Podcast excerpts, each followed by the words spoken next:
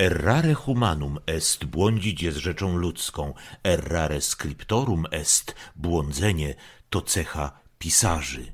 Nazywam się Marek Krajewski i jestem autorem powieści kryminalnych, innymi słowy jestem literackim kryminalistą, a oto moje wyznanie błędów, oto moja spowiedź, zeznanie literackiego kryminalisty.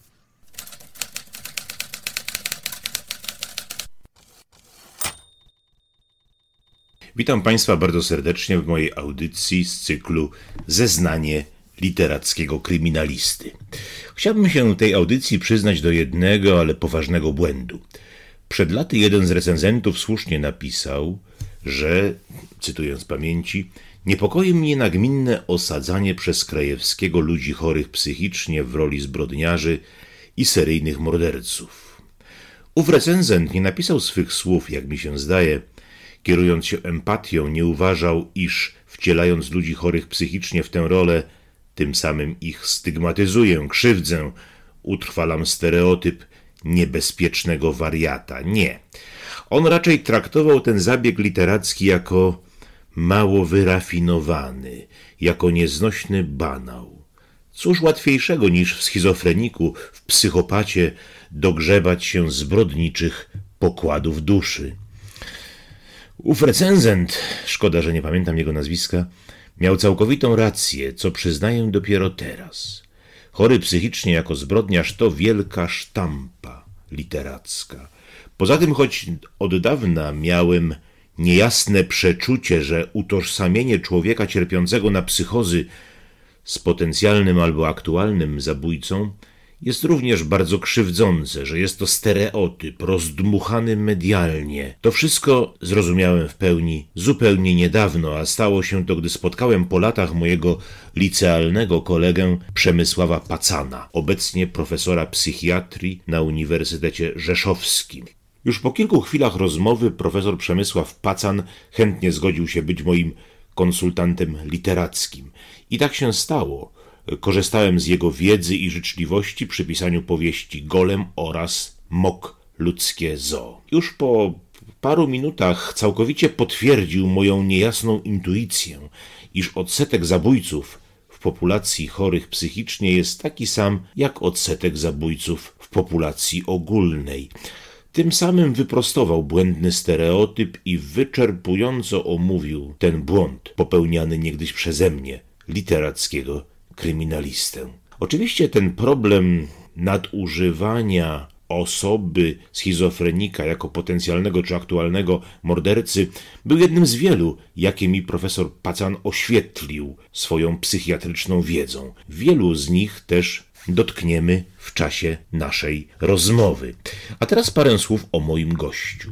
Doktor habilitowany nauk medycznych profesor Uniwersytetu Rzeszowskiego Przemysław Pacan w latach 1994-2019 pracował w katedrze psychiatrii Akademii Medycznej, później Uniwersytetu Medycznego imienia Piastów Śląskich we Wrocławiu. Od roku 2019 do dziś jest ordynatorem oddziału pierwszego ogólnopsychiatrycznego w Miejskim Szpitalu Psychiatrycznym we Wrocławiu. Właściwa nazwa tej instytucji brzmi Dolnośląskie Centrum Zdrowia Psychicznego.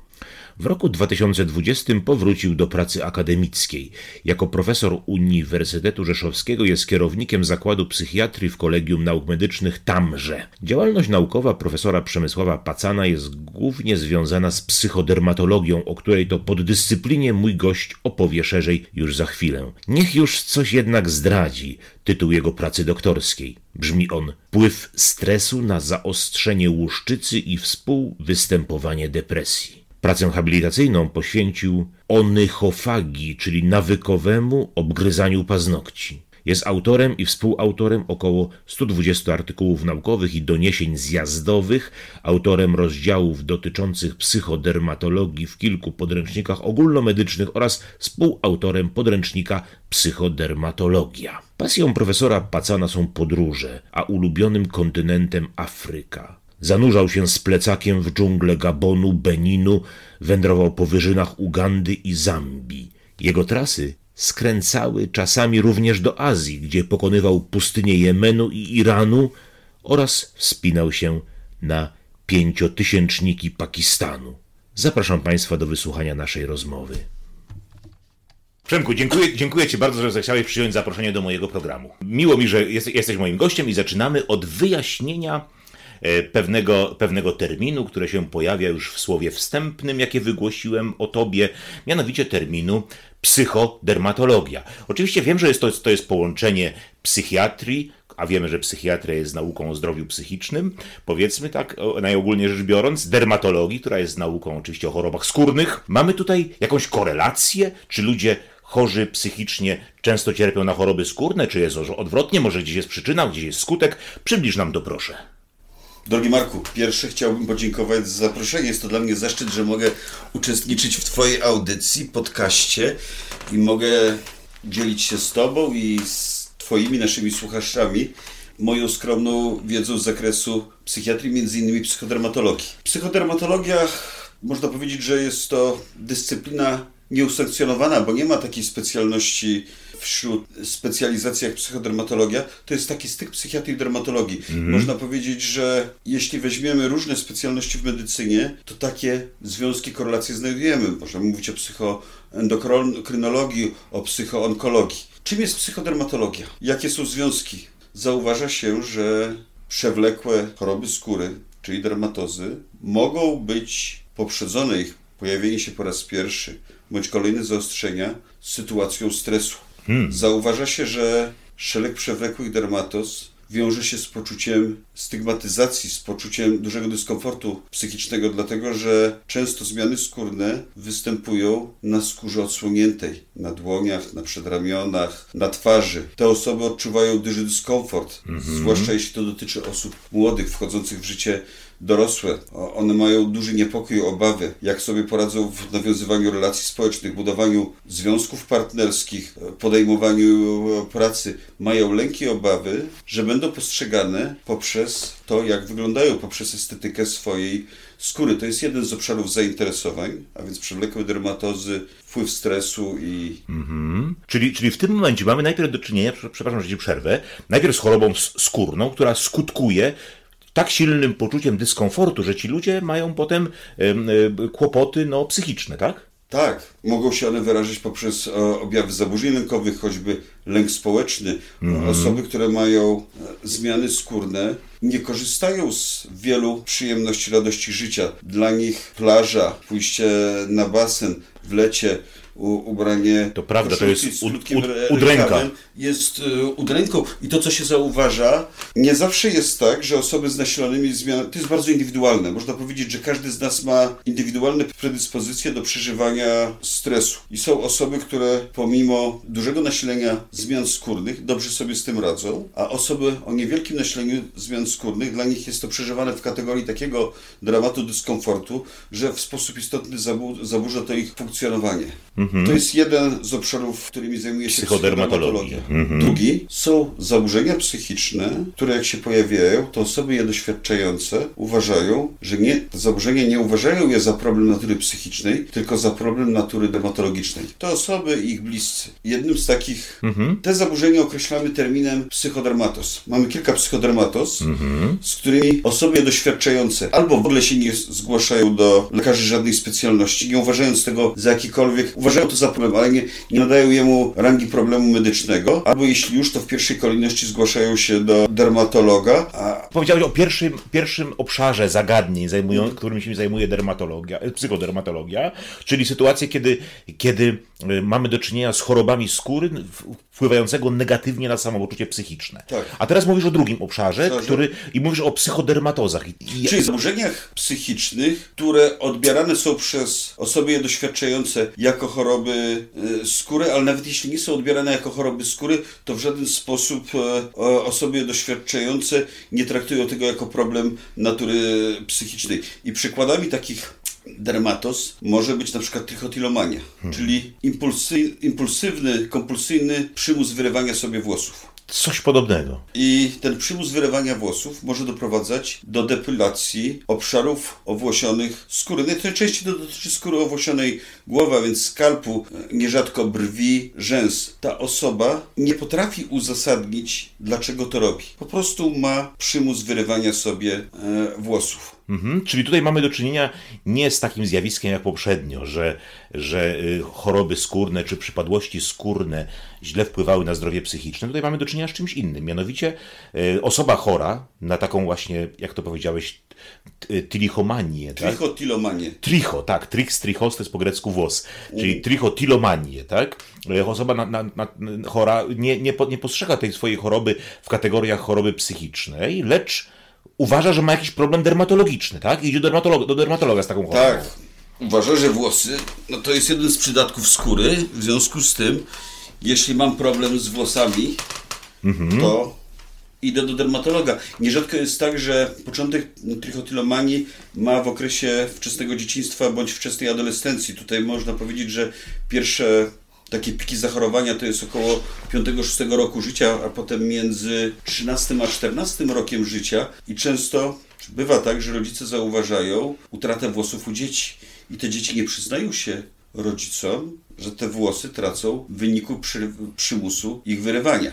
Są przy, I te dzieci są przyprowadzane do dermatologów. I to jest kwestia potem e, wywiadu zebranego przez dermatologa, a więc wypytania zarówno pacjenta, czyli tego adolescenta czy dzieciaka, zebrania wywiadu od rodziców, czy coś zauważali, ewentualnie poproszenie rodziców o zaobserwowanie w jakich sytuacjach następuje utrata e, włosów. Tychotylomania, tak jak większość zaburzeń, problemów natury psychicznej, może mieć charakter przewlekły. Zaburzenia psychiczne ze swojej natury są zaburzeniami remitującymi. To znaczy, że psychiatra tak naprawdę nigdy nie powinien w rozmowie z pacjentem mówić, że go wyleczy. My doprowadzamy do stanu remisji. Mhm. Nie ma o wyleczeniu, raczej o, y, o zaleczeniu, Pacjent tak? czasem zadaje mi pytanie, panie doktorze, czy pan mnie wyleczy? Ja wtedy mówię tak, że jeśli wszystko pójdzie pomyślnie, to efektem leczenia powinno być ustąpienie objawów. Niestety psychiatria w swoich ograniczeniach nie daje gwarancji, że zaburzenie nie będzie nawracało. Zaburzenia psychiczne mają z natury charakter nawracający. Niekiedy mogą przybierać charakter przewlekły, a więc niezależnie od naszego postępowania, działań terapeutycznych, uzyskujemy jedynie złagodzenie objawów e, zaburzeń. Rozumiem, to jest bardzo ciekawy wątek, ale zaraz, zaraz do niego Ale przejdziemy. wracamy do psychodermatologii. Właśnie. Niektórzy z pacjentów, którzy doświadczają trichotilomanii, mają jeszcze jeden towarzyszący objaw trichotilofagię. Jedzą. Mają przymus zjadania tych włosów, co może doprowadzać do poważnych komplikacji zdrowotnych, dlatego że w ich żołądkach, jelitach tworzą się trichobezoary, a więc kamienie włosiowe, Kamienie. które powstają ze zlepka tych włosów. I w skrajnych przypadkach one mogą pro- doprowadzać do niedrożności jelita, więc zdarza się, że wymagana jest interwencja chirurga celem usunięcia takiego trichobezoaru. Inne skutki zjadania włosów to zaburzenia wchłaniania, tak? Bo jeśli mamy te kamienie włosiowe, które e, wypełniają nam jelita, to zmniejsza się powierzchnia jelit, a jelita są tym narządem, który wchłania różne elementy z naszego pokarmu. Trichotylomania to jeden Tylko jedna z chorób, tak? Jedna z chorób. Druga, o której się coraz więcej mówi, to jest dysmorficzne zaburzenie cielesne, określane w skrócie mianem dysmorfofobii. Ludzie doświadczający dysmorfofobii żyją w przekonaniu własnej szpetności. Oni postrzegają siebie niedoskonałości we własnym wyglądzie. A nasza rzeczywistość, która jest pełna instagramowych i facebookowych zdjęć cudownych, zadowolonych z siebie ludzi, nie- nierzadko atrakcyjnych, ta rzeczywistość ich może mocno przytłaczać, gnębić takich nie ludzi. tyle przytłaczać, co również jest źródłem, Źródłem. może być zaburzeń psychicznych z kręgu właśnie dysmorfofobii. W ostatnich dwóch, trzech latach ukazało się parę publikacji opisujących zjawisko, zaburzenie określane terminem dysmorfii Snapchat od jednego z tych mediów społecznościowych i drugie to nowy termin, który się pojawił w okresie pandemii, a więc w ubiegłym roku, to jest dy- dysmorfia Zoom. Snapchat, dlatego że te media społecznościowe oferują szereg różnych filtrów.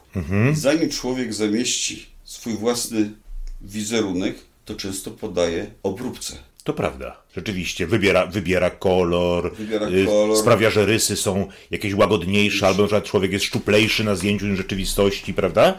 Są takie rozmaite aplikacje, są takie rozmaite filtry. Tak. I teraz te osoby uznają, że chciałyby tak wyglądać jak Jak te, jak te przefiltrowane istoty. Jak te przefiltrowane. Chciałby, być, chciałby, aby ich wizerunek był zgodny, zgodny z, z tym wizerunkiem e, przefiltrowanym. I bywa tak, że te osoby korzystają z gabinetów dermatologii estetycznej, z gabinetów chirurgii plastycznej, przychodząc wręcz ze zdjęciami swoimi, przefiltrowanymi przez te programy komputerowe, w oczekiwaniu, że specjaliści z zakresu dermatologii estetycznej, chirurgii plastycznej zmodyfikują ich wygląd. Coś podobnego. Drugi termin dysmorfia Zoom. Można powiedzieć, że pandemia zmusiła nas do pracy zdalnej. Już używamy szeregu różnych narzędzi, takich jak Teams czy Zoom. I tutaj, jak korzystamy, uczestniczymy w wideokonferencjach, prowadzimy jakieś zajęcia, wykłady, to mamy również kamerę przednią. I cały czas obcujemy z naszym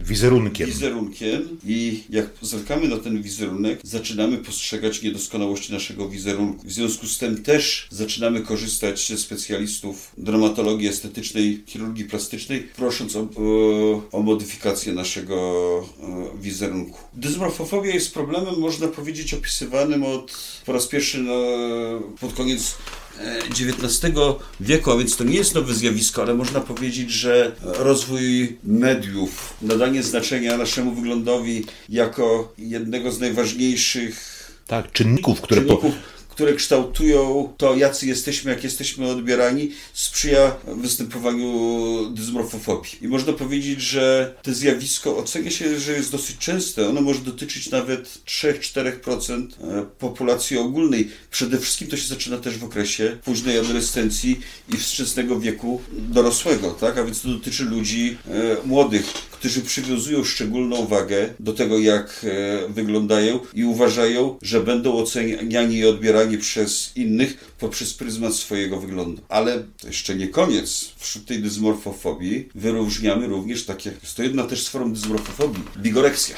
Ludzie, którzy nie są zadowoleni z własnej muskulatury i są częstymi klientami Mhm. Siłowni. Siłowni, tak. Korzystają z, z, różnego typu z suplementów, w tym również anabolików, dążąc do tego, żeby poprawić swoją muskulaturę, żeby poprawić to, co w tym środowisku jest określane rzeźbą ciała. Mm. Oczywiście w związku z tym, że jest to zaburzenie psychiczne, to te osoby nigdy nie uzyskują zadowolenia ze swojego wyglądu. Tak samo te osoby z dysmorfofobią. Ta dysmorfofobia często dotyczy twarzy. Człowiek jest niezadowolony z budowy własnego nosa, nosa, osadzenia oczu, wielkości kształtu uszu, ust. Te osoby motywowane tymi, tym fałszywym przekonaniem własnej szpytności też zwracają się do chirurgów plastyków. Uważa się, że kilkanaście procent, mówi się nawet, badania naukowe mówią o 15-20% interwencji chirurgów plastyków. To są interwencje związane właśnie z tym fałszywym, dysmorfofobicznym przekonaniem o szpetności własnego wyglądu. Ale w związku z tym, że jest to zaburzenie psychiczne, to, osoby zazwyczaj, czy prawie nigdy, nie uzyskują zadowolenia z takich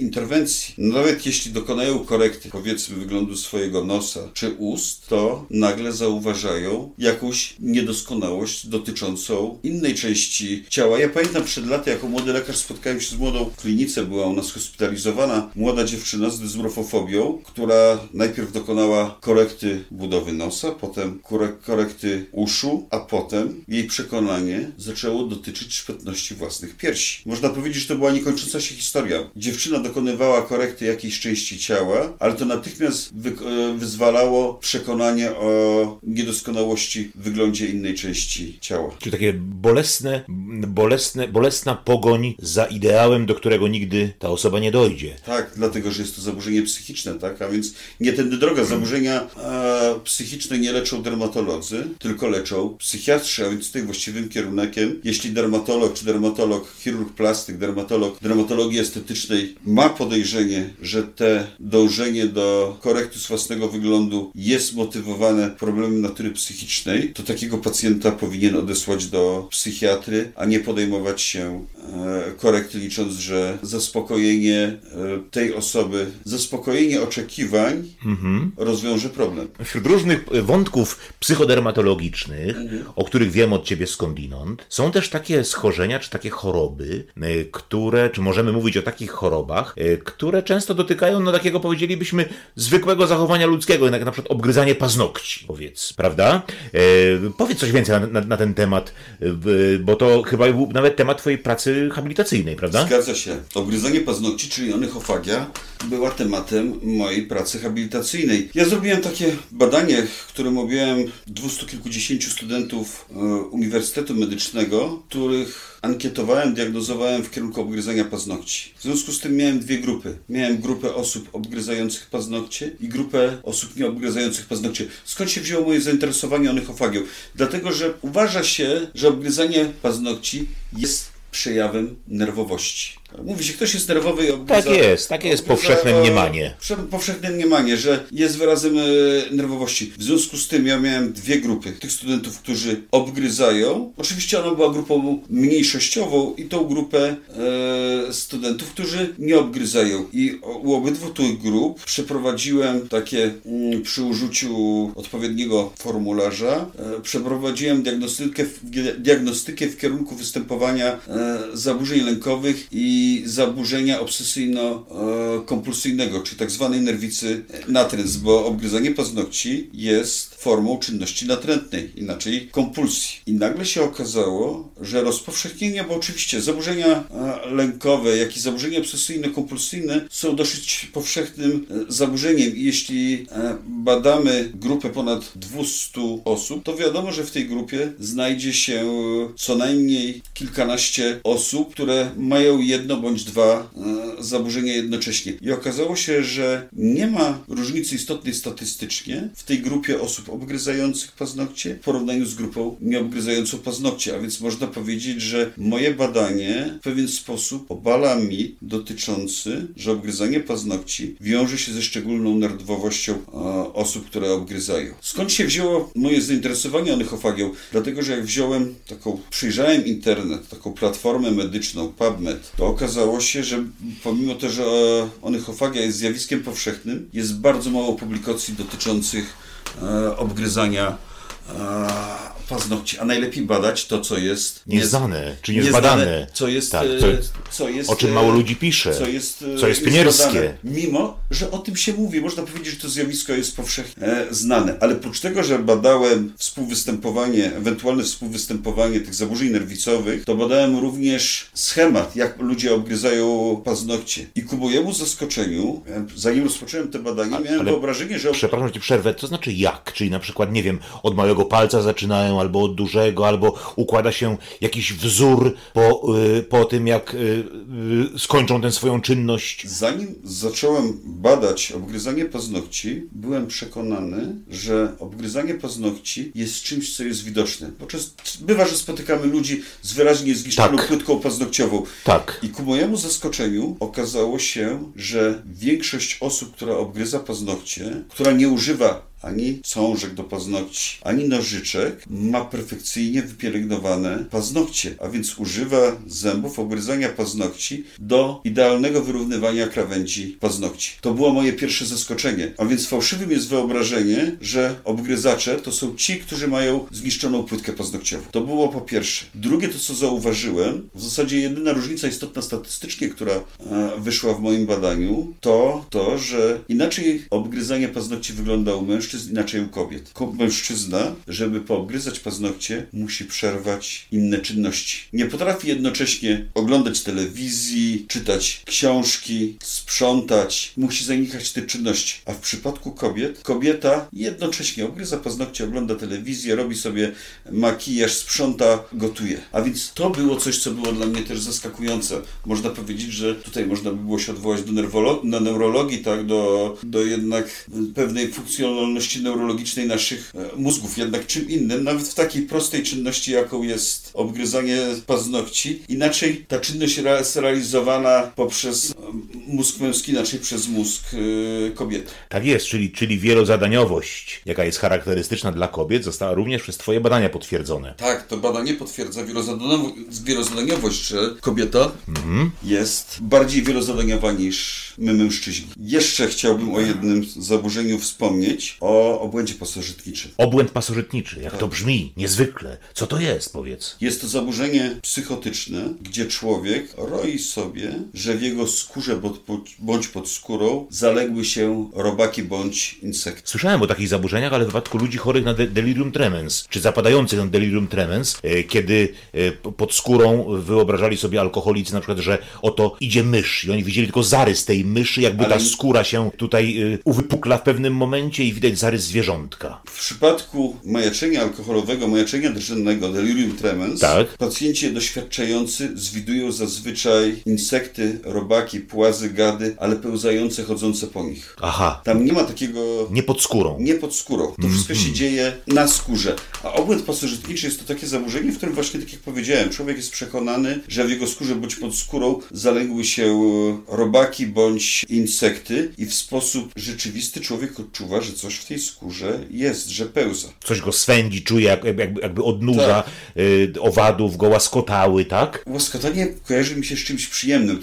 To- są wrażenia zazwyczaj nieprzyjemne. Coś im chodzi w skórze bądź pod skórą. To wywołuje u tych osób przymus, często przymus drapania, a więc te osoby, jeśli się zwracają, to w pierwszej kolejności mają przekonanie właśnie, że jest to choroba skóry. W związku z tym, że są przekonane, że coś się zaległo w ich skórze, to bywa i spotykałem takich pacjentów, którzy zanim trafią do psychiatry, bo to jest daleka droga, w pierwszej kolejności zgłaszają się właśnie do entomologa Do entomologa. przynosząc jakieś drobiny, kawałki zmacerowanego zazwyczaj na skórka Który biorą za jakieś tam kawałki pancerza chitynowego czy czegoś Tak. takiego, tak? i proszą, żeby w oparciu o te, o te substancje entomolog określił, z jakiego, z jakim owadem mamy e, do czynienia. Jednym z charakterystycznych o, objawów e, obłędu pasożytniczego jest tak zwany objaw próbki, a więc osoby z obłędem pasożytniczym zbierają właśnie, zazwyczaj to jest zmacerowany na skórek, jakieś okruszki, coś na co w życiu codziennym nie zwracamy uwagi, zbierają do woreczka, do pudełka jako dowód, który przynoszą właśnie albo do entomologa, albo e, do dermatologa. Za objaw próbki żyjemy w czasach cyfryzacji. Za objaw próbki uważa się również w tej chwili e, zdjęcia. Każdy, można powiedzieć, ma w kieszeni aparat fotograficzny. Nasze telefony są zaopatrzone w aparat fotograficzny, a więc te osoby, te osoby dokumentują te swoje e, zmiany skórne, to co Tak. z tej skóry swojej wydłubali. Hm, dobrze. To, co jest jeszcze charakterystyczne dla obłędu pasożytniczego, to to, że, i to też miałem okazję w swojej praktyce zawodowej spotkać takich pacjentów, jeśli te osoby pozostają w bliskiej relacji z kimś, mieszkają z, ma- z małżonkiem, z dziećmi, to te przekonanie bycia zarażonym jakimś pasożytem skóry przenosi się na osoby najbliższe, a więc te osoby najbliższe również zaczynają odczuwać, że coś w ich skórze się zaległo. Mają te same wrażenia dotykowe i czasem jest tak, że przychodzi do mnie do gabinetu jedna osoba, ale się okazuje, że ona opowiada, że współmałżonek ma takie same objawy. Czasem jest w ogóle trudno dociec, kto był pierwszy. Mamy dwie osoby z obłędem pasożytniczym i nie jesteśmy pewni, u której z tych osób objawy wystąpiły po raz e, pierwszy. Ta osoba, która jako druga zaczyna doświadczać objawów, to tą osobę u niej rozpoznajemy zaburzenie psychotyczne, obłęd indukowany, a więc można powiedzieć, te objawy psychiczne, które wystąpiły pierwotnie u pacjenta, są induku- indukują wystąpienie tych e, takich samych objawów u, u osoby jej bliskiej. Czyli ten obłęd indukowany to jest coś, co pojawia się w wyniku sugestii osoby chorej, powiedzmy, tak? No bo ja rozumiem, że, że osoba chora na obłęd pasożytniczy, no jest, y, można powiedzieć, że jest y, y, chora. Jakąś jednostkę chorobową można wyróżnić, prawda, y, u tej osoby. Ale jeżeli ma kompletnie zdrowego męża czy żonę, prawda, i nagle ten kompletnie zdrowy psychicznie mąż czy żona odczuwają, y, iż po, ciele, po ich ciele pełzają jakieś karaluchy, czy jakieś inne owady. Nie tyle karaluchy, ja bym powiedział tak, no, żeby zilustrować przykładem. Miałem kiedyś takie małżeństwo, konsultowałem w klinice dermatologii, byłem poproszony na konsultację w klinice dermatologii, konsultowałem pacjentkę, z wywiadu od pacjentki wiedziałem, że te objawy od niej przyjął jej mąż i tam jednoznacznie ta kobieta wskazywała na winowajce obrzeżki. Twierdziła, że to obrzeżki ją gryzą, zaległy się w jej skórze, mimo że oczywiście to było absurdalne i można było to gdzieś weryfikować. Ona była przekonana i twierdziła, że te obrzyżki są wszędzie w domu. Dramaturgia sytuacji wiąże się czasem z tym, że te osoby potrafią ogołocić całe mieszkanie, potrafią wyrzucić, spalić swoje ubrania, meble, zerwać podłogi. Parę razy miałem takie sytuacje, gdy osoby doświadczające błędu pasożytniczego, nawet w tej chwili lecjentkę, która, od której zaindukował się jej mąż, która usunęła wszystkie ubrania, twierdząc, że została zarażona e, wszą. Mhm. Że w domu są wszy. Jeśli na kolanach skrupulatnie będziemy chodzili po, po, po podłodze naszych mieszkań, to zawsze znajdziemy jakiś szczątek owadzi, który choćby został z lata. I ta kobieta na dowód tego zbierała takie szczątki owadów, twierdząc, uważając, że że to są właśnie e, resztki, e, resztki wszy. No dobrze, ale ta kobieta, ta kobieta jest chora, ale jej mąż jest zdrowy. To dlaczego jej mąż zaczął odczuwać, e, powiedzmy, nagle, nie wiem, pojawienie się, gryzienie wszy? To co powiedziałeś, siła sugestii. Siła sugestii. Siła sugestii. Czyli obłęd pasożytniczy indukowany opiera się na sugestii. Opiera się na sugestii, tak, że przyjmujemy objawy osoby, która jako pierwsza zaczęła je doświadczać. Bardzo ciekawe, niezwykle interesujące. I to jest też grupa pacjentów, która powinna być leczona przez psychiatrów. Niestety bywa tak, że oni w ogóle do psychiatrów nie docierają, dlatego że jeśli oni zgłaszają się z tym problemem do dermatologa i dermatolog ich konfrontuje, że jest to jednak zaburzenie o charakterze psychicznym, to natychmiast w wielu przypadkach skutkuje tym, że pacjent odwraca się na pięcie i mówi Panie doktorze, czy pan ma mnie za idiotę? Ja nie pójdę do żadnego psychiatry. To, co się dzieje, to jest problem parazytozy, to jest problem skórny. Ja rozumiem, pan nie potrafi mnie leczyć, ale to nie jest choroba psychiczna i ja nie będę korzystał z pomocy psychiatry. Taki kluczowe jest to, co powiedziałeś tutaj, mianowicie to, co, yy, iż ten pacjent stwierdził, czy pan mnie ma za idiotę? Powiedz mi, czy ty jako psychiatra nie oburzasz się czasami i denerwuje cię, że ludzie używają wyrazów, które mają ścisłe znaczenie w psychiatrii i wręcz odmienne zupełnie od znaczenia, jakiego nadaje im język potoczny. Na przykład idiota, prawda? E, w psychiatrii, o ile się nie mylę, oznacza ciężko upośledzonego umysłowo człowieka, prawda? E, u nas, u nas idiota jest na przykład lżejszym określeniem niż debil czy kretyn, podczas gdy w psychiatrii czy w terminologii medycznej jest dokładnie odwrotnie. Czy ty starasz się korygować takie błędy językowe, czy zwracasz na nie uwagę? Bardzo jestem ciekaw. Po pierwsze, ja to też pokazuję studentom.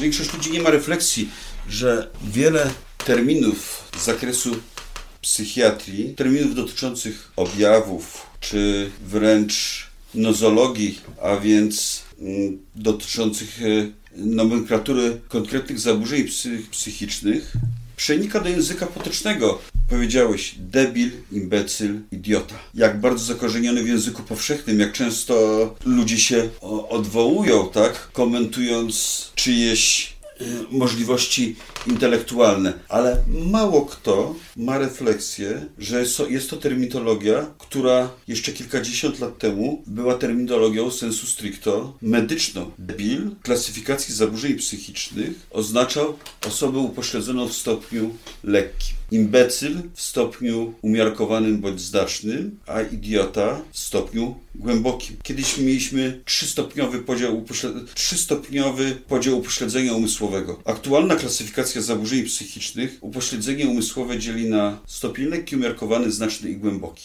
Cztery ale stopnie są. Są cztery stopnie, mhm. ale wraz z upływem czasu upośledzenie, powiedzenie do kogoś, że jesteś upośledzony umysłowo, również nabrało znaczenia pejoratywnego, negatywnego. Mówi się o kimś, a ty jesteś upośledzony. W związku z tym kolejna klasyfikacja zaburzeń psychicznych, która wejdzie za chwilę, odstąpi od używania terminu upośledzony umysłowy, od terminu upośledzony umysłowo i ten termin zostanie zastąpiony terminem osoba z niepełnosprawnością intelektualną. Można powiedzieć tak, że ta terminologia psychiatryczna, która przenika do języka potocznego, często ona, nie zawsze, ale często ma charakter taki negatywny, pejoratywny. W związku no z tak. tym, to jest dyskusyjne, czy tak powinno być, czy nie. W związku z tym autorzy kolejnych klasyfikacji zmieniają tą terminologię, uznając, że ona może w pewien sposób stygmaty stygmatyzować te pejoratywne, kulturowo narzucone pejoratywne e,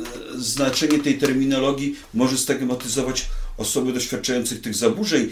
Nawet taka choroba, jaką jest schizofrenia, e, była podnoszona dyskusja, czy schizofrenii nie powinno się e, zastąpić jakimś innym e, terminem. Zwróć uwagę, jak często ludzie mówią, nie schizuj. Nie tak. mając w ogóle refleksji, co to znaczy. Tak. Schizofrenia, termin wprowadzony w 1911 roku przez szwajcarskiego psychiatrę Eugena Bleulera oznaczał, był zaczerpnięty z greki. Mhm. Schizo rozszczepiony, tak. umysł. Tak jest. A w tej chwili używamy terminu nie schizuj, czasem mówimy schizofrenia na przykład w polityce, tak? Nie do końca mając Rzeczywiście. świadomość. Tak samo pojęcie psychopatia, synonim złego człowieka. Tak. Zaczerpnięty z psychiatrii. Kiedyś to była diagnoza jednego z rodzajów zaburzeń osobowości. W związku z tym, że psychopatia wywędrowała z psychiatrii do języka potocznego i to też w takim znaczeniu pejoratywnym, negatywnym, została zastąpiona innym terminem. W tej chwili mówimy o osobowości dysocjalnej albo antyspołecznej. Hmm.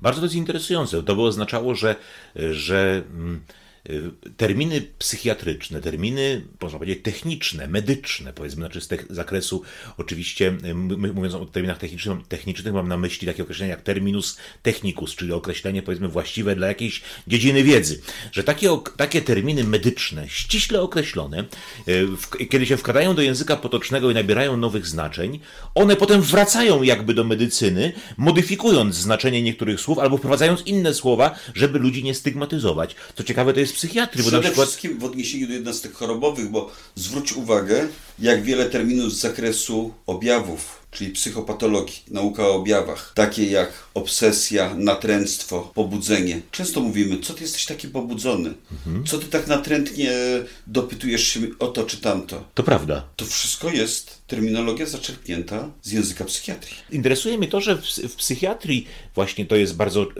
dobrze widoczne, bo na przykład nikt nie będzie się oburzał, jeżeli powie się na niego ty epileptyku, prawda? Czyli mamy, mamy inną dziedzinę medycyny, neurologię, E, I tutaj się pojawia no, jednostka chorobowa, jaka jest, jaką jest epilepsja. E, przykra bardzo choroba, prawda? Ale, ale ona już nie, nie niesie takiego ładunku negatywnych emocji, jak na przykład debil czy imbecyl. No cóż, to pozostawmy to. Ale wszystko powiedzenie komuś jesteś epileptykiem nie jest jednak komplementem. No to prawda. Nie jest komplementem, ale jest powiedzmy stwierdzeniem takim neutralnym, no być może określeniem właściwego stanu rzeczy. Ja nie wiem. Tak mi się wydaje. Tak, można tak samo powiedzieć o idiocie. Powiedzenie komuś jesteś idiotą też może być oznaczone znaczeniem. No, no cóż. Mimo wszystko raczej tę terminologię medyczną, niezależnie czy to z zakresu psychiatrii czy innych dziedzin, myślę, że jednak y, używamy do opisywania pewnych zjawisk, zachowań ludzkich, funkcjonowania i ona z medycyny, ta terminologia nie wywędrowuje jako komplement, tylko jednak mhm. jako pewien termin y, opisujący nasze deficyty przywary. Być może, tak, z całą pewnością. No cóż, zostawmy ten problem językoznawcom, natomiast mnie bardzo jeszcze interesuje inna, y, inna kwestia, Y, która też dotyczy najogólniej rzecz biorąc właśnie twojego, twojej specjalności medycznej, twojego zawodu, twojej rzeczywistości lekarskiej. Y, chodzi mi tutaj o taką bardzo ogólną, ogólne rozróżnienie pomiędzy psychiatrą, psychologiem, a psychoterapeutą. Otóż pojawia się takie, taka, taka często krzywdząca, jak sądzę, dla was psychiatrów opinia, że E, psychiatrzy są to panie i panowie od pigułek, którzy po prostu zapisują właściwą pigułkę. Że są to ludzie, którzy nie są aż tak humanistycznie nastawieni do człowieka jak psychologowie, których się często uważa za prawdziwych znawców duszy ludzkiej. E, tutaj się też wkrada pojęcie psychoterapeuty. Niedawno słyszałem, jak mi pewien, pewien znajomy powiedział: Mam problemy z relacjami ze swoją partnerką, muszę iść do psychiatry. Moim zdaniem, w pierwszej chwili, kiedy, się, kiedy to usłyszałem, w pierwszej chwili jakoś tak się żachnąłem. Nie powiedziałem mu tego oczywiście, ale uznałem, że chyba pomylił dwa wyrazy, że niewłaściwie użył wyrazu psychiatra, powinien powiedzieć raczej psychoterapeuta. Spróbuj proszę rozplątać w kilku zdaniach ten nazewniczy węzeł gordyjski. Po pierwsze, psychiatra to nauki medyczne, to lekarz. Kończymy studia medyczne, po studiach medycznych wybieramy specjalizację, której chcemy się kształcić dalej podyplomowo. Ktoś zostaje chirurgiem, ktoś zostaje laryngologiem, okulistą, internistą, ktoś inny wybiera psychiatrię. A więc po pierwsze, to co najważniejsze, to jest kierunek medyczny, bo rzeczywiście zdarza się tak, że przychodzą do mnie pacjenci, czasem mnie zaskakują, bo na końcu wizyty mówią, to pan jest psychologiem, tak? Byłem psychologiem. Ja mówię, nie, szanowna pani, szanowny panie, ja jestem psychiatrą i robię taki krótki wykład dotyczący różnicy między psychiatrą a psychologiem. Psychologia to jest w ogóle inna dziedzina nauk. To są nauki społeczne, a więc nauki, które zajmują się strukturą, funkcją, dziejami społeczeństw. Jedną z tych nauk jest psychologia. Poza psychologią mamy tutaj socjologię, mamy antropologię, mamy ekonomię, geografię, historię. Jest szereg tych nauk e, społecznych. To, co wyróżnia psychologię, to to, że to jest taka nauka graniczna, bo ona jest na granicy tak, nauk humanistycznych, nauk biologicznych, nauk medycznych. Bo to, co jest wspólne dla psychologii i dla psychiatrii, to, że są to obydwie nauki, które zajmują się psychiką człowieka, procesami, mechanizmami, zasadą funkcjonowania naszego umysłu. To jest wspólne. Mhm. Jakie ma znaczenie praktyczne? W związku z tym, że skończyłem studia medyczne, to rzeczywiście jestem lekarzem i tylko ja mogę wypisywać pacjentowi pigułki. Tak. Nie zgodzę się z Tobą, zaskoczyłeś mnie tym twierdzeniem, że jest czymś gorszym bycie tym od pigułek niż tym, który jest od humanistycznych rozważań, od, od, od y, szukania powiedzmy jakichś uwarunkowań ukrytych y, w duszy ludzkiej. Nigdy nie miałem takiego poczucia, że jest to coś gorszego. Zgadzam się z Tobą, to nie jest moja opinia, ja tylko przytaczam opinię niektórych ludzi. Relata refero, czyli mówię to, o czym inni mówią. Czasami są takie zdania. Ja z Tobą się całkowicie zgadzam, że, że tutaj nie można absolutnie wartościować. Po prostu y, y, psychiatrzy i psychologowie wychodzą z innych założeń, z innych podstaw, prawda? I, i o ile te dyscypliny się mocno zazębiają, to jednak są, są to dyscypliny odmienne. Zgadza się. Teraz jak wrócimy do psychologii, to tylko część tej psychologii, tak zwana psychologia kliniczna, zajmuje się zdrowiem psychicznym człowieka. Bo to, co powinni wiedzieć nasi słuchacze, że tak na dobrą sprawę w leczeniu zaburzeń psychicznych za uznane metody przyjmujemy farmakologię, a więc leki, które przypisują lekarze psychiatrzy i psychoterapia. Ona jest jak najbardziej też uznaną e, metodą, która, która, tak jak leki, podlega badaniom i opracowaniom naukowym. Jest pewna różnica. Jeśli dajemy pacjentowi tabletkę, to skuteczność tej tabletki poprzez badania łatwiej zweryfikować niż skuteczność psychoterapii. Dlatego, że psychoterapia to jest wypadkowa indywidualnej relacji między terapeutą, jego pewnych umiejętności, kompetencji, doświadczenia, empatii, która się pojawi między nim a pacjentem i można powiedzieć, że tutaj wiele elementów może wpływać na skuteczność tej e, terapii. Teraz kwestia psychoterapii. Jedna z, z uznanych metod leczenia, nie wszystkich, ale powiedzmy wybranych zaburzeń psychicznych. Kto może być terapeutą? Przyjmuje się, że terapeutą, po pierwsze, żeby zostać terapeutą, to trzeba przejść szkolenie, kształcenie podyplomowe. Warunkiem koniecznym jest posiadanie wyższego wykształcenia. Zazwyczaj terapeutami są psychoterapeutami, są psycholodzy i psychiatrzy, ale nie tylko.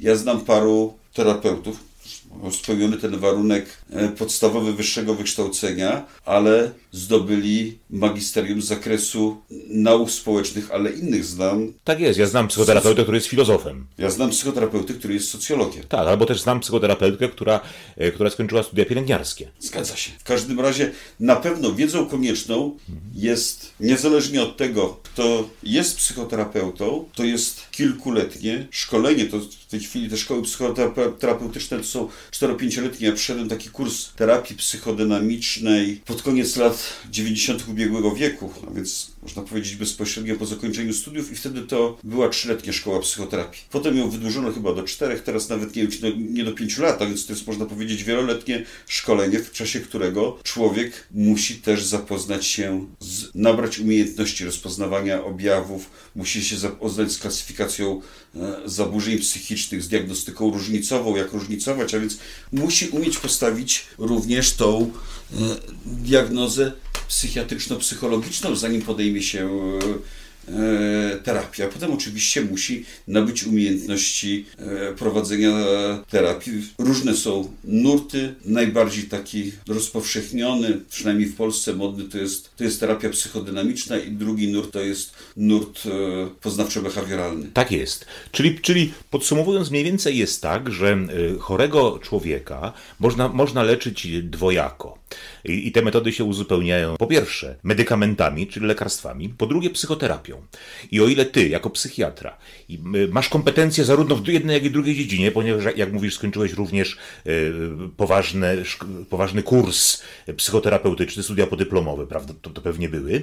E, zatem, zatem ty możesz leczyć i tak, i tak. To psycholog z kolei może tylko stosować metodę psychoterapeutyczną. On nie ma uprawnień, żeby zapisywać medykamenty. To jest taka podstawowa różnica. Czy dobrze myślę? Tak. Przemku, to jeszcze dodajmy Jeśli do tego. Ja jeszcze tylko dodam, no, ja przez lata swojej praktyki jestem przede wszystkim jednak psychiatrą ukierunkowanym biologicznie, a więc można powiedzieć, że w swojej pracy zawodowej i nie poczucie, że jest to coś gorszego, e, wybrałem jednak e, Rozumiem. stosowanie farmakologii. Tym bardziej, że wiele zaburzeń psychicznych nie podlega oddziaływaniom psychoterapeutycznym, O. a jedynie farmakologii. To też należy o tym pamiętać. To nie O, nie tak, wiedziałem. Jakie na przykład, powiedz? Zaburzenia psychotyczne. Psychotyczne. Tak, czyli tam, gdzie człowiek sobie coś roi, doświadcza zaburzeń postrzegania, które określamy terminem omamu, inaczej halucynacji, a więc słyszymy jakieś głosy, mimo że nie ma źródła dźwięku, widzimy jakieś postacie, przedmioty, pomimo że one nie,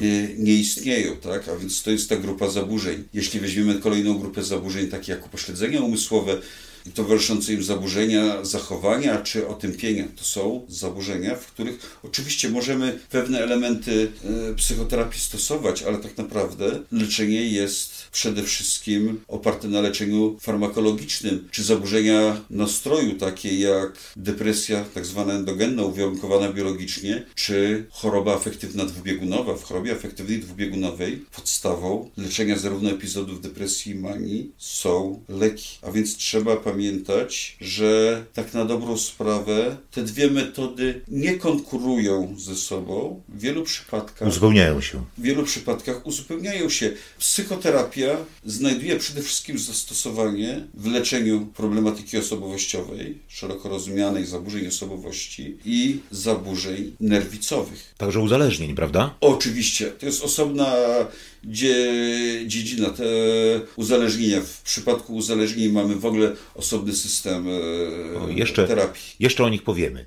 Y, Natomiast tutaj jeszcze do, do, do tych mm, y, terminolo- terminologicznych takich naszych rozpoznań, kiedy mówimy o psychiatrii, psychologii czy, czy psychoterapii, jeszcze dorzuciłbym neurologię, bo czasami y, też się myli neurologię y, z psychiatrią, a, a też są poglądy, że neurologia, y, że psychiatria wyrosła z neurologii, że neurologia jest niejako matką psychiatrii. Takie słyszałem głosy. Czy, czy zgodziłbyś się z nimi? Pierwsze, umysł. Jeszcze w XVIII wieku uważano, że choroby psychiczne są efektem niedostatków moralnych. W zależności od zamożności osób doświadczających klasy wyższe, jeśli miały w swojej rodzinie osoby odbiegające psychiczną normą od ogółu, to gdzieś tam taka osoba była trzymana na poddaszu, czy W odosobnieniu, w krótko mówiąc. odosobnieniu. Mi tutaj od razu przychodzi e, wspaniały polski serial e, Kariera Nikodematyzmy. Tak. Georges Ponimirski, jeden Tak. z bohaterów, był trzymany w osobnej takiej chatce jakiejś myśliwskiej na terenie Dokładnie, posiadłości. dokładnie. Tak. A więc to była ta klasa wyższa. W przypadku osób e, biedniejszych te osoby były izolowane. Tak naprawdę po raz pierwszy termin psychiatra, ładnie po niemiecku, niemiecki, e, niemiecki lekarz Johann Christian Reil w 1808 roku użył terminu psychiatrische. I znów możemy się odwołać do języka greckiego. Tak. Terminologia za, zaczerpnięta z greki. Psyche dusza, jatros lekarz. Zgadza się. Stąd mówi się czasem, że psychiatra jest lekarzem ludzkich dusz. Chociaż według mnie Za dużo metafizyki w tym. Z perspektywy czasu za dużo metafizyki, ale skąd to się wzięło? Dlatego, że e, neurologia, to co różniło neurologię od psychiatrii, jak wyróżniono ten, dyscyplinę, chociaż można powiedzieć, że prekursorem psychiatrii, mimo że nie używał terminu e, psychiatrii, był francuski lekarz e, Pinel, który w 1790 e, roku w Paryżu zmienił podejście do osób właśnie izolowanych. Do tamtego momentu trudno było mówić o leczeniu psychiatrycznym. E, zmienił podejście do osób z zaburzeniami psychicznymi. Dokonało się to u niego pod wpływem choroby psychicznej jego bliskiego przyjaciela, który cierpiał na chorobę afektywną dwubiegunową, był zapowiadającym się doskonale prawnikiem, któremu choroba psychiczna zrujnowała przyszłość, karierę zawodową i on poruszony tym faktem zaczął postrzegać i zaczął lansować tezę, że to jednak nie kwestia deficytów moralnych, tylko jest to problem natury cielesnej. W związku z tym on wprowadził pierwsze formy terapii, e, zmienił podejście do osób e, z zaburzeniami psychicznymi. Jeszcze jak ja studiowałem, można powiedzieć, skończyłem studia w latach 90., ale powiedzmy do lat 70. czy 80., zaburzenia psychiczne dzieliliśmy na organiczne i na zaburzenia czynnościowe. Co to oznaczało? To oznaczało, że tak jak w przypadku neurologii, zazwyczaj to, co się dzieje w ludzkim mózgu, przynajmniej do lat 70. ubiegłego wieku, mogliśmy stwierdzić przede wszystkim w badaniach postmortem. A więc mhm. sekcja pokazywała nam, w czasie sekcji mogliśmy, mogliśmy zobaczyć destrukcję, jaką dokonuje choroba e, w mózgu e, człowieka. Oczywiście to znajdowało za życia odzwierciedlenie w objawach neurologicznych, ale był problem z zaburzeniami psychicznymi, bo jeśli poddawano sekcjom mózgi osób cierpiących na choroby psychiczne, to okazywało się... Nic nie było tam widać tych mózgach. Tam nic nie było widać. Stąd w podręcznikach jeszcze no, do lat 70. czy 80. XX wieku zaburzenia psychiczne dzieliliśmy na organiczne i czynnościowe, bo potem wraz, no, wraz z rozwojem wiedzy, nauki zaczęto zauważyć, no, że pewne zaburzenia psychiczne mogą być rezultatem jednak e, uszkodzenia, czy to jakiejś choroby tkanki mózgowej, czy uszkodzenia mechanicznego, ale wiele z zaburzeń, i to takich ciężkich choćby jak zaburzenia psychotyczne, jak schizofrenia, czy zaburzenia afektywne dwubiegunowe, czy zaburzenia nerwicowe, one nie znajdowaliśmy żadnego, żadnego obrazu w mózgu. Znajdowaliśmy namacalnych dowodów, że za tym idą jakieś zmiany, powiedzmy, strukturalne w naszym mózgu. Wraz e, z rozwojem nauki nabiera, nabraliśmy możliwości zaglądania do mózgów żywych osób. Tomografia komputerowa, rezonans magnetyczny, czy wreszcie badanie PET, pozytronowa, e, tomogra tomografia emisyjna, badanie PET, które pozwoliło nam, czy pozwala nam na funkcjonalne obserwowanie mózgu. I dopiero te badania pokazały nam, że każdemu zaburzeniu towarzyszą jakieś zmiany, czy to neurostrukturalne, czy w biochemii e, mózgu. Tutaj chciałbym się odwołać do osoby Erika Kandla. Nobel 2000 roku, milenijny, psychiatra i neurobiolog, który na poziomie prostego eksperymentu udowodnił, że procesowi uczenia i zapamiętywania towarzyszą zmiany neurostrukturalne w ośrodkowym układzie nerwo nerwowym. On wziął mięczaka, ślimaka morskiego, Aplizia californica. Ślimak wysuwa syfon. Jak ten ślimak wysuwał syfon, to jeśli się go podrażni, to ślimak chowa syfon, żeby po chwili znowu wysunąć. I Erik Kandel, jak on wysuwał ten syfon, e, drażnił go prądem, a więc raził go prądem. I można powiedzieć, że po iluś takich rażeniach prądem, ślimak nauczył się, żeby dłuższy czas nie, usuwa, nie wysuwać tego syfonu. A więc nauczył się nowego zachowania. Jak się nauczył za, nowego zachowania, to niestety dla ślimaka oznaczało, że musi oddać życie na rzecz nauki. I Erik Kandel sekcjonował tego ślimaka i mimo, że ślimak jest istotą bezkręgową, która ma zwoje neurowe, e, zwoje nerwowe, e, Eric Kandel powiedział, że ten jego eksperyment dotyczy również istot wyższych, kręgowców, w tym człowieka. Udowodnił, że w efekcie ucz uczenia się u ślimaka zwiększyła się ilość połączeń synaptycznych. Synapsy to są takie zakończenia komórek nerwowych, które przekazują informacje między jedną a drugą komórką nerwową. A więc w tej chwili wiemy, że nasz mózg może się rozrastać że może zwiększać swoją objętość, że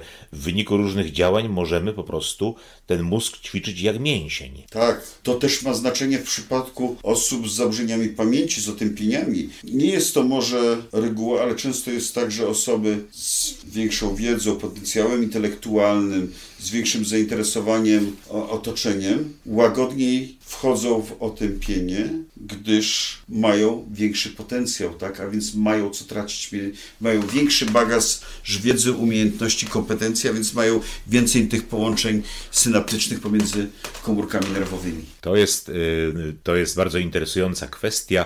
Sam kiedyś Pamiętam, że starałem się powiększyć, zwiększyć objętość mojego mózgu pod wpływem, y, pod wpływem eksperymentów Kandela, o których czytałem w książce nieżyjącego już polskiego neurobiologa Jerzego Wetulaniego.